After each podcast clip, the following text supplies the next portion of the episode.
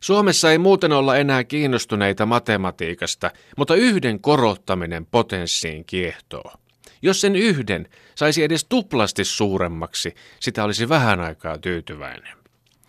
Suomalaiset käyttävät potenssilääkkeitä kolme kertaa enemmän kuin muut pohjoismaalaiset. Ja tämä on vasta pitkän ja paksun tarinan alkua. Potenssilääke on kaikista lääkkeistä kutkuttavin, vaikka kuulemma se ei sillä lailla varsinaisesti kutkuta, niin kuin silloin teinivuosina oikein mahapohjasta kutkutti, ja kun tuntui, että elämä pyörii luontevasti vain navan ja häpyluun välisellä taistelukentällä. Potenssilääke on lääke. Se nostaa viileästi kaukoputken kohti ilmakehää, niin kuin Pekka Niskan pojat aloittavat uuden työpäivän turhia fiilistelemättä. Isossa kuvassa näyttää siltä, että monilla potenssitabletti on korvannut suussa mynttonin. Pelkästään viime vuonna potenssilääkkeiden kulutus kasvoi Suomessa 14 prosenttia.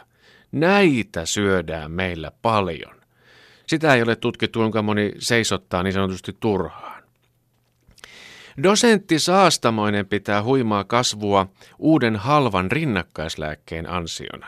Salainen sininen markkinajohtaja on saanut rinnalleen monta kertaa halvemman nappulan.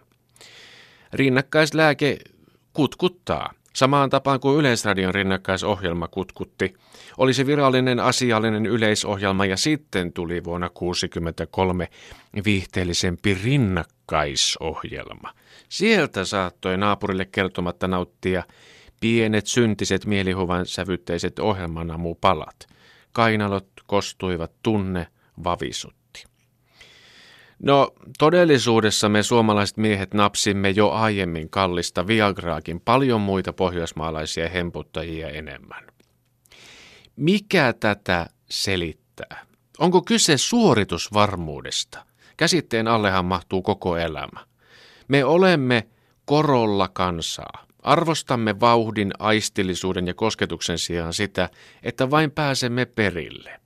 Että kyyti on tasainen ja kohta tankki taas tyhjä. Nautimme salaisesti hintatietoisina siitä, että meidän oma linimenttitankkimme täyttyy itsekseen, aina uudestaan. Ja suomalainen mies on mestari häpeämisessä. Luin juuri Jouko Turkan häpeäteoksen ja se voitaisiin ottaa peruskoulun opetusohjelmaankin.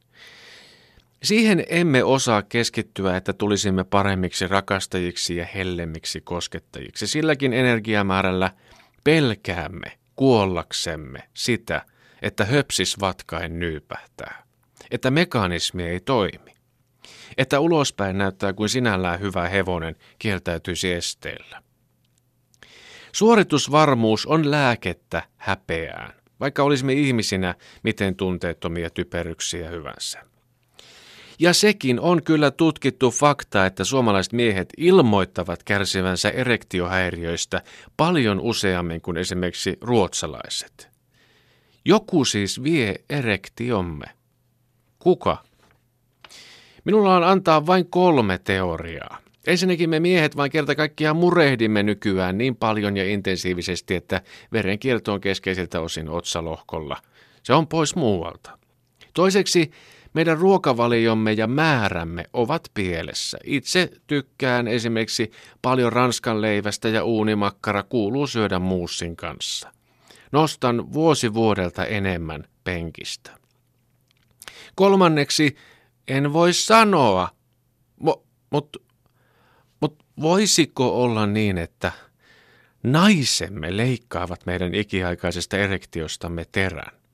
Katsokaa ympärillenne. Tossun alta kurkistelevia ukkeleita on kaikkialla, kiltteydestä kipeitä.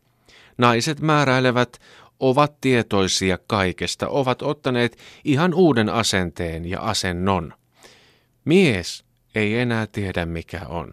Hän tekee kaiken väärin, muuttuu ihan pieneksi ja neuvottomaksi.